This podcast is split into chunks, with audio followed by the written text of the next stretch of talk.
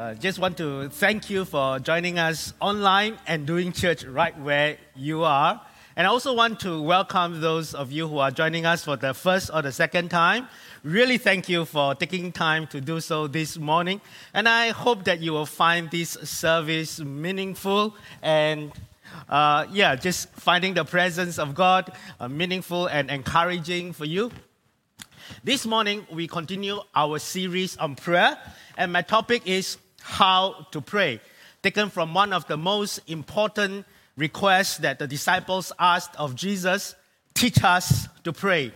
And I want to start by reading for you three quotes from three great leaders. And when they are put together, they flow very, well. They work very well together. Uh, D.L. Moody said, I'd rather be able to pray that uh, I'd rather be able to pray than be a great preacher. Jesus Christ never taught his disciples how to preach, but only how to pray. And the disciples saw a link between power and prayer. He that is a stranger to prayer is a stranger to power. I firmly believe in the power of prayer. My wife prayed for the best husband, and God answered her prayer. She said that she wrote a list so long, so exhaustive, with so many specifics and specifically amazing character traits. She thought that it would be impossible for anyone to fulfill until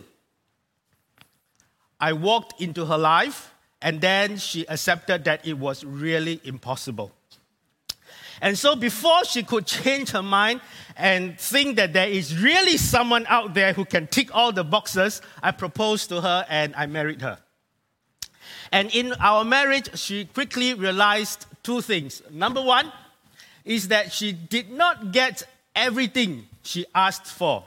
And number two, she got more than what she bargained for. You see, in loving a really far from perfect husband, she got to understand the profound love of God. In trying to support a father who keeps stumbling, she became the greatest mom to the beautiful children that God has given to us. So instead of getting a husband that ticked all the boxes the way she wanted, she got more out of herself, her life, and her family. My point is this the power of prayer is not in God answering you by giving you everything you requested, it is in God doing for you more than what you can ask for. Prayer is not to trap God into a small request box. Prayer is to let Him be the infinite immeasurable, immeasurable God with whom nothing is impossible to do for us above, beyond, and greater than what we can ask or imagine. So, how do we tap into this power of prayer? Today, with the word ask as an acronym, I want to share with you three things we can do. Number one is to ask boldly. Number two is to surrender completely. And number three is to trust God wholeheartedly. And I hope at this point, God is already stirring your heart to want to listen in to Him, to want to learn how to pray. So let's commit the rest of the time to the Lord in prayer. So, Father God, this morning, as families and people everywhere tune in to listen to your word, I thank you that your presence is with them wherever they are. Let your presence manifest in a powerful and a personal way. I speak your promise and your power and your presence into every place, every situation, every person. And I take charge of the spiritual atmosphere. Let sicknesses be healed, burdens be lifted, those who are down be encouraged, and those who are far away from you be drawn towards you. God, we know there is power in prayer. Prayer changes lives, prayer changes situations, prayer changes the world. So this morning, we ask God that you will teach us how to pray so that we can actualize the power of prayer. And in Jesus' name, we pray. May all of God's people say, Amen. So, what should be our prayer posture or how do we pray? First, when we pray, we ask boldly because we have a good heavenly Father who loves us. Jesus said in Matthew chapter 6, verse 9, This then is how you should pray, Our Father in heaven. When Jesus taught the disciples to pray, the first statement he told them to say was, Our Father. It serves to remind them that before they come before God and ask what they want from God, it is very important to know who God is to them. That God is a loving heavenly Father. The picture that God is Father isn't foreign, isn't new to the Israelites, but the legalistic burdens that the Pharisees put on their shoulders make the picture of God the Father seem so foreign, fuzzy, distant, and almost lost. But Jesus want, wanted to bring them back to the picture of the Father.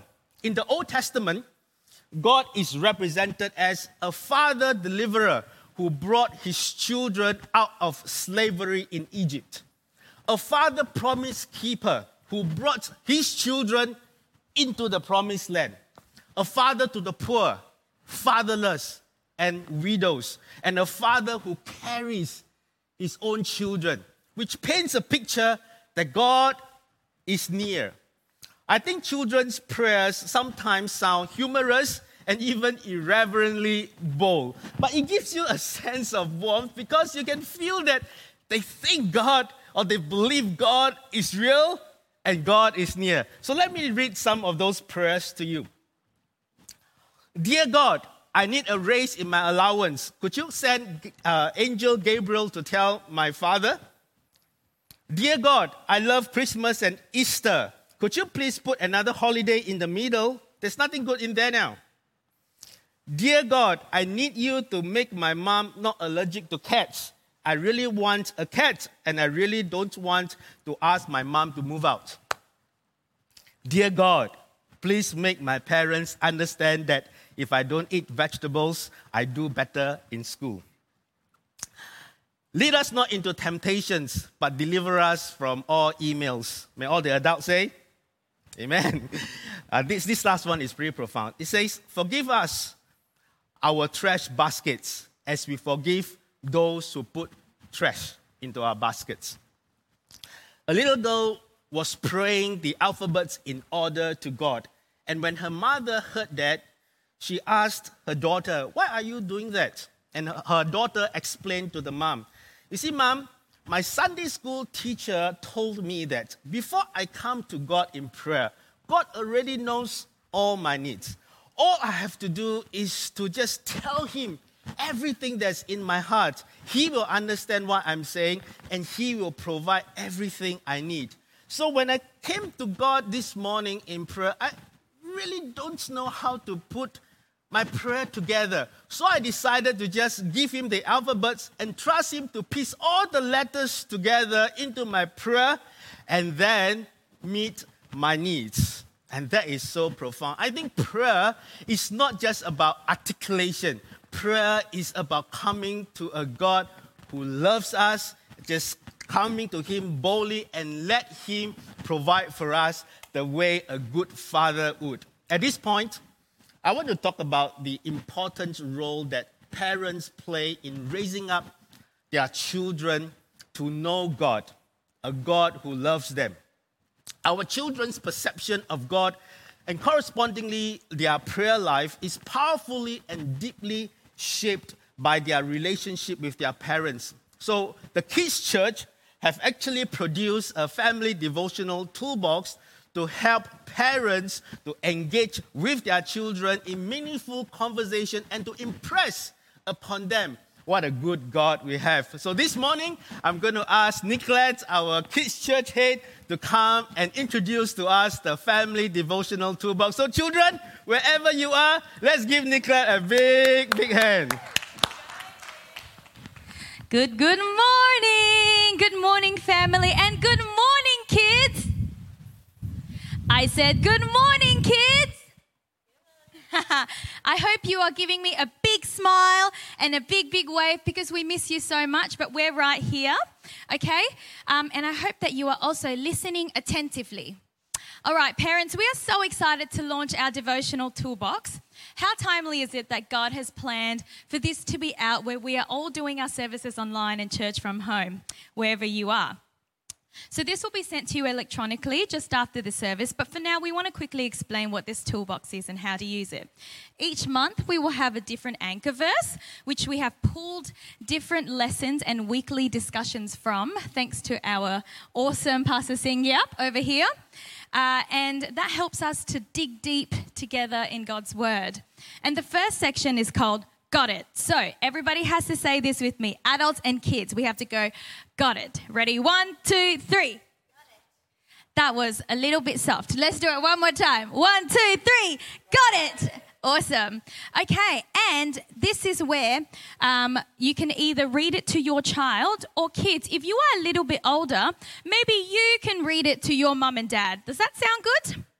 Now, the second section is called Let's chat. We go into this as a conversation starter. So feel free to adapt this for older or younger kids. They're just meant to act as a prompt to guide your conversations into bringing Jesus into your family conversations. And to land your devotion, we have a teaching moment, and this is where parents will share with their kids and then we end with a prayer under God bless. Uh, we really believe that it's crucial for parents to speak words of life and blessings over your children. And at the back, we also have some additional activities. And remember, this is just a tool for us to start bringing more of Jesus into our family time. So you can do this anytime in the morning, during breakfast, after dinner, after school, before bed, whatever time suits you. And kids, this is your job, okay? Are you listening? Good. If you haven't done your devotional time with your parents yet, your job is to remind them. Okay, what's your job?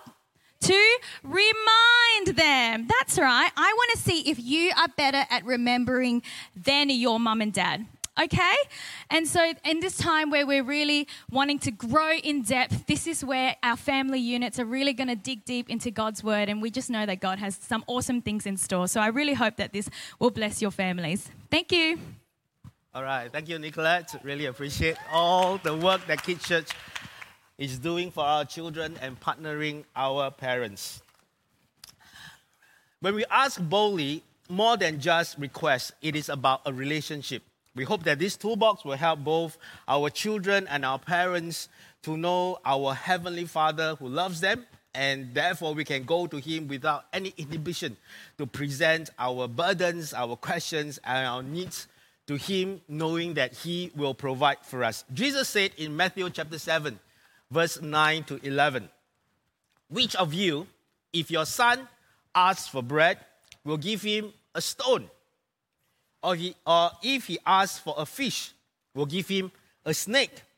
If you then, though you are evil, know how to give good gifts to your children, how much more will your Father in heaven give good gifts to those who ask him? Here, Jesus didn't say, if you ask for bread, God will give you bread, or if you ask for fish, God will give you fish. Jesus was emphasizing that when God gives you something, it will always be good. His providence may be a little bit different from what you ask for or expect, but when He gives it to you, it will always be good. So, for example, if you ask God for an iPhone, He may give you an Android because Android is value for money. And you can use the savings to buy an iPad. So I hope I make both sides happy here. Now, if you ask God for a house in the north of Perth, He may bring you to the south because all the good Asian food are here, except Vietnamese. They tell me it's in Marangaroo. Now, if you ask God to make you a pilot, He may make you a pastor because He knows which profession will give you the greatest fulfillment. If you ask God to be a missionary, God may make you a millionaire because with all the funds you can give to support the many missionaries, you are going to have a greater impact than you becoming a missionary by yourself. But if God asks you to be a missionary, please be a missionary. Now, if you ask God for a best husband, that one you already know the answer, right? Sometimes people don't pray because they have been disappointed before. Because they didn't get exactly what they had asked for. So they asked, What is this prayer all about? I didn't get what I asked for.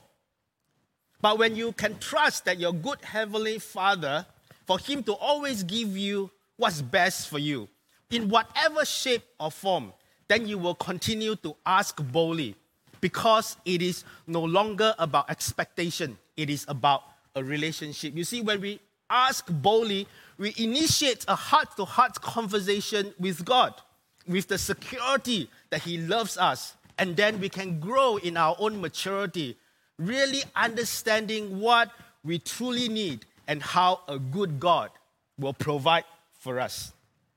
And this leads me to the second thing we do in prayer, and that is to surrender completely. Because our, our Heavenly Father, your Heavenly Father, wants to give you the ultimate victory. In Luke chapter 22, verse 41 to 42, it says that, and he, Jesus, withdrew from them about a stone's throw.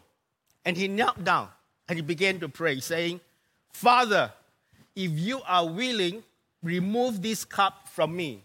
Yet not my will, but yours be done. Then in Philippians chapter 2, verse 8 to 9, we read, He, Jesus, humbled himself by becoming obedient to death, even death on the cross. Therefore, God exalted him to the highest place and gave him a name that is above every name. Jesus surrendered his control surrendered his authority and ability to walk away from the brutal death. We all know that Jesus came to save the lost. And to do that, he had to die on the cross. He would not be able to fulfill that mission if he didn't pray that prayer of surrender. And because of that, because he surrendered to the will of the Father and died on the cross and res- and was resurrected, Jesus Christ won the ultimate victory and he was given a name above all other names. He had victory over all his enemies. In worship, we are often encouraged to lift up our hands as an act of surrender. One time, and as I was praying, I saw this motion picture of a 100 meter race in my mind. And I saw the winner running and crossing the finishing line. And then he triumphantly shot his hands up into the air. And then these words came into my mind In surrender is your victory. In my own experience, sometimes when I pursue a certain goal, I get to a cross junction where I somehow sense that the way that I'm going to continue to go doesn't seem to be what God wants me to do. And I begin to struggle because I've thought through the decision so thoroughly. I've consulted with people.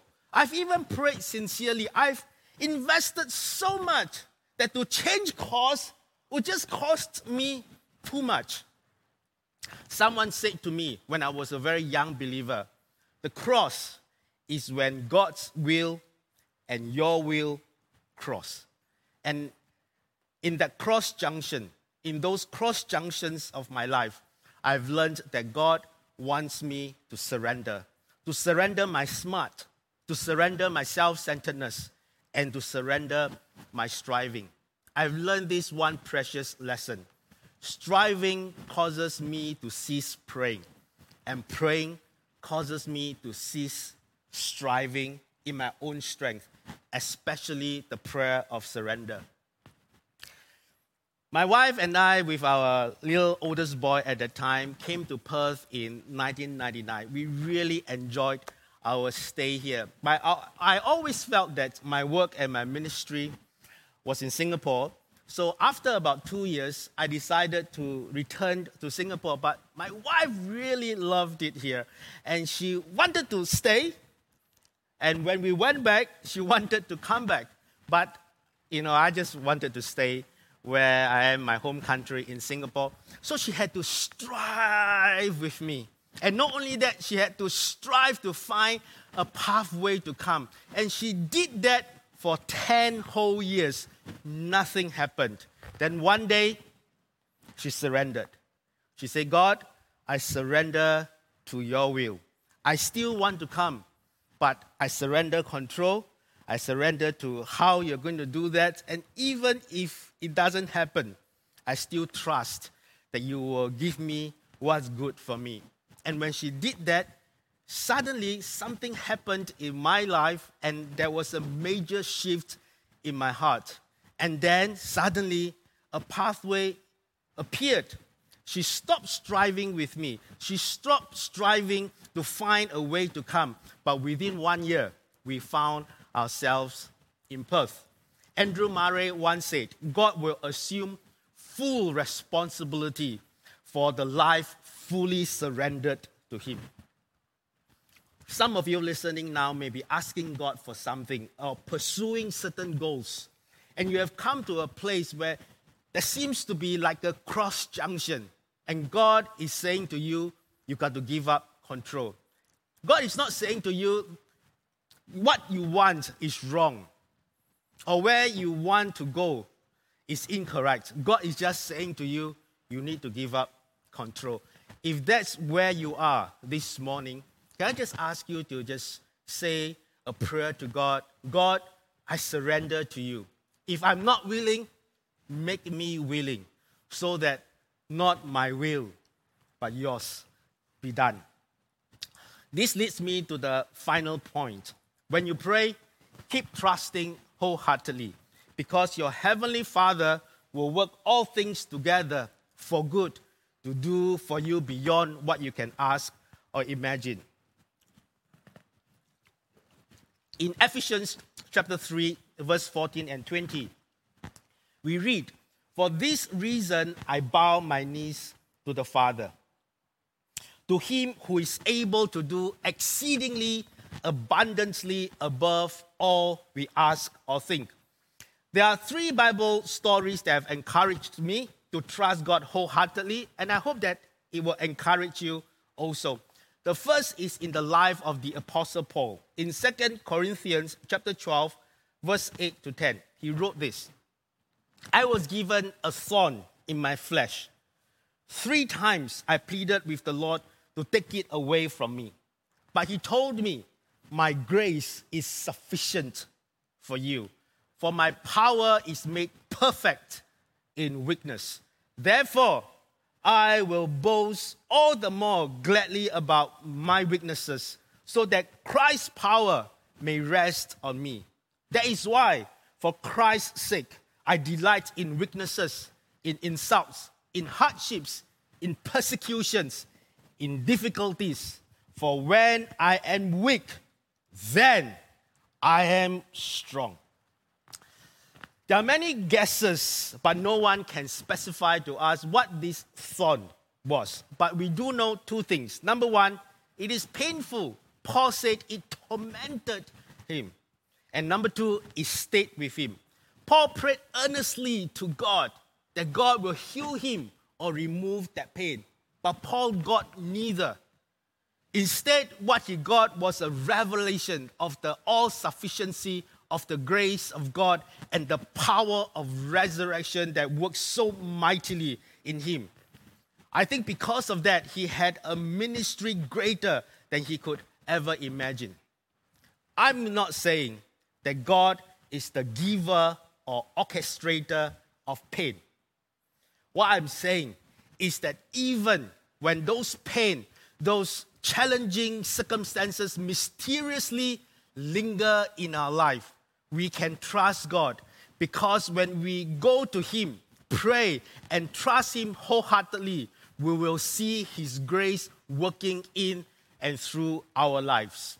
Philip Yancey said, Prayer is not a means of removing the unknown and unpredictable elements in life, but rather a way of including the unknown and unpredictable in the outworking of the grace of God in our lives. By His grace and His power, we will always emerge stronger than ever before. The second story is the resurrection of Lazarus. In John chapter 11, verse 5 to 6, we read Now Jesus loved Martha and her sister and Lazarus. So when he heard that Lazarus was sick, he stayed where he was two more days. You know what? We all love doctors who can respond immediately, right? A few Sundays ago, uh, I was playing badminton and I injured my back. You know, I was going all out. I needed exercise, so I was running all over. You know, uh, had a lot of style, but not a lot of substance. Uh, but I was trying my best and trying to put a real shift in. And then I twisted my back. It never happened to me before. It, it was really painful. Uh, you know, when I go into my car in the passenger seat, I had to lift up my leg into the car. And I couldn't sit or stand up, changing the position without pain. I couldn't lie down on my bed naturally without pain. It was just so painful. And I needed a doctor, a chiro, a physio, someone who could help me immediately. Next day. But next day, Monday, was a public holiday, as Murphy's Law has it, right? There was no doctor, no physio, no chiro. We wanted to call some uh, maybe church friends to help, but we say this is a holiday. Don't do that. And then my wife called a chiro, and he was able to see me on a holiday. I knew my wife's prayer was powerful. So we went to see the chiro. Uh, he did some cracking thing on me, crack, and I really got better. Oh, we felt that he was the best chiro in the whole wide world, one who would see me on a holiday. And then we just went to him, I went back to him a few more times, even though I think he's just a little bit more expensive. But we all love a doctor, someone who can respond to our pain, to our need immediately. Even if you are sick at night, you can dial a doctor. And Martha and Mary was in a much dire situation. Their brother Lazarus was so sick, he was going to die. So they sent word to Jesus. They sent word to Dr. Jesus Dr. Jesus, please come and help us. And you know what Dr. Jesus did? He didn't. He stayed where he was two more days. I mean, he wasn't like busy attending to someone or some matter. He just did nothing and stayed for two more days. I mean, what kind of a doctor is he, right? And then when he went to the tomb, it was already on the fourth day. All hope is gone. There was no turning back. And when Jesus arrived, Martha and Mary went to him, pouring out their agony to Christ. Because obviously Jesus could have come earlier. All Martha and Mary wanted was healing. But you know what? Jesus gave them something more. Jesus gave them a resurrection. You know, whatever we ask of God, God wants to do something more for us. So we can trust Him wholeheartedly. Whether there are tour, detours in our life, delays, defeats, disappointments, you know what? When we trust God wholeheartedly, He will do for us much more than we can ever dream of. I mean, you can imagine for Martha and Mary, their faith was at a whole new level. Their walk with God, their understanding of God was never the same again. The last story I want to talk to you about is Joseph. Can I ask the musicians to come to the stage? He was imprisoned unjustly. But in prison, Joseph interpreted the Pharaoh's chief cupbearer's dream that he would be released from prison and be restored back into his position. So Joseph said in Genesis chapter 40, we read, But when all goes well with you, that's Joseph talking to the cupbearer. Remember me, show me kindness, mention me to Pharaoh, and get me out of prison. I was forcibly carried off from the land of the Hebrews. And even here, I've done nothing to deserve being put in a dungeon. Years of pain dealing with rejection, betrayal, injustice, being thrown into a dungeon. He has done nothing wrong to deserve that.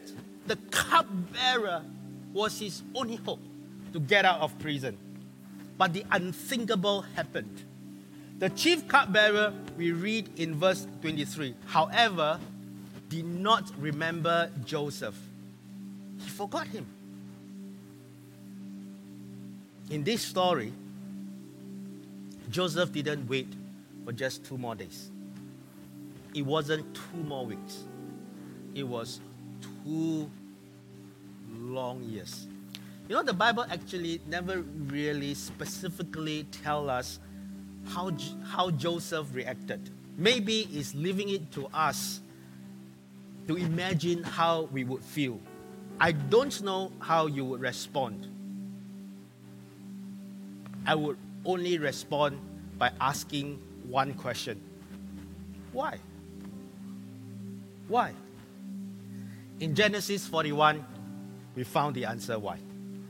Two years later, Pharaoh had a dream that no one could interpret, and the cupbearer, I mean, as, as miraculously as he forgot about Joseph, he remembered him. In Genesis 41, we read, after two whole years. Now, Joseph then was called to Pharaoh's court.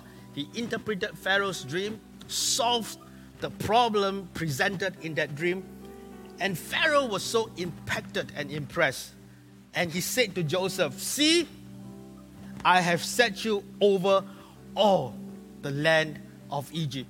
Joseph only wanted to leave the prison, but God lifted him up, elevated him to be the prime minister. Just think about it. If the cupbearer had remembered Joseph two years earlier, there's still no guarantee if Joseph will be released from prison, right? Now, even if he was released, no one knows what will happen to him just being a slave in Egypt. He might experience the same injustice all over again and remain a slave all the days of his life. But two years later, at the right moment, God took Joseph out of prison and made him the most powerful executive in the most powerful empire of his time. You see, the power of prayer is not in God answering you exactly with what you want or when you want. The power of prayer is in God doing for you far more greater than what you can ask for. In prayer, we do not trap God into our little request box. We let God be the infinite, immeasurable, loving Father with whom nothing is impossible to do for us, above, beyond, and far greater than what we can ever ask, think, or imagine. As I conclude my message today, let's recap the three things we do to tap in to the power of prayer. Number one, we ask boldly because we have a good, loving Heavenly Father who loves us. And number two, we surrender completely because God wants to give us the ultimate victory. And number three, we keep trusting wholeheartedly because God will work all things out for good to do for us more than what we can ask for. As I close in prayer, I feel God wants to speak to three groups of people, and I want to pray for you. The first is those who are praying for something or grappling with a challenging situation. And in this message, you felt the prompting of God. You felt the Spirit of God challenging you and encouraging you to surrender control. And if this is what you are feeling in your heart, I just want you to say this prayer after me that God, not my will, but yours be done. On the count of three, say it together with me. Are you ready? One, two, three. God, not my will, but yours be done. The second group of people I want to talk to are those who are far away from Him or those who do not know God. This morning, you felt drawn to the love of God. You want to give your heart to God. all I want you to do is from where you are, just repeat this prayer after me. Are you ready? Just simply repeat this simple prayer after me. Say, Lord Jesus, come to be my Lord and Savior. Forgive my sins, and I commit my life into your loving hands. Amen.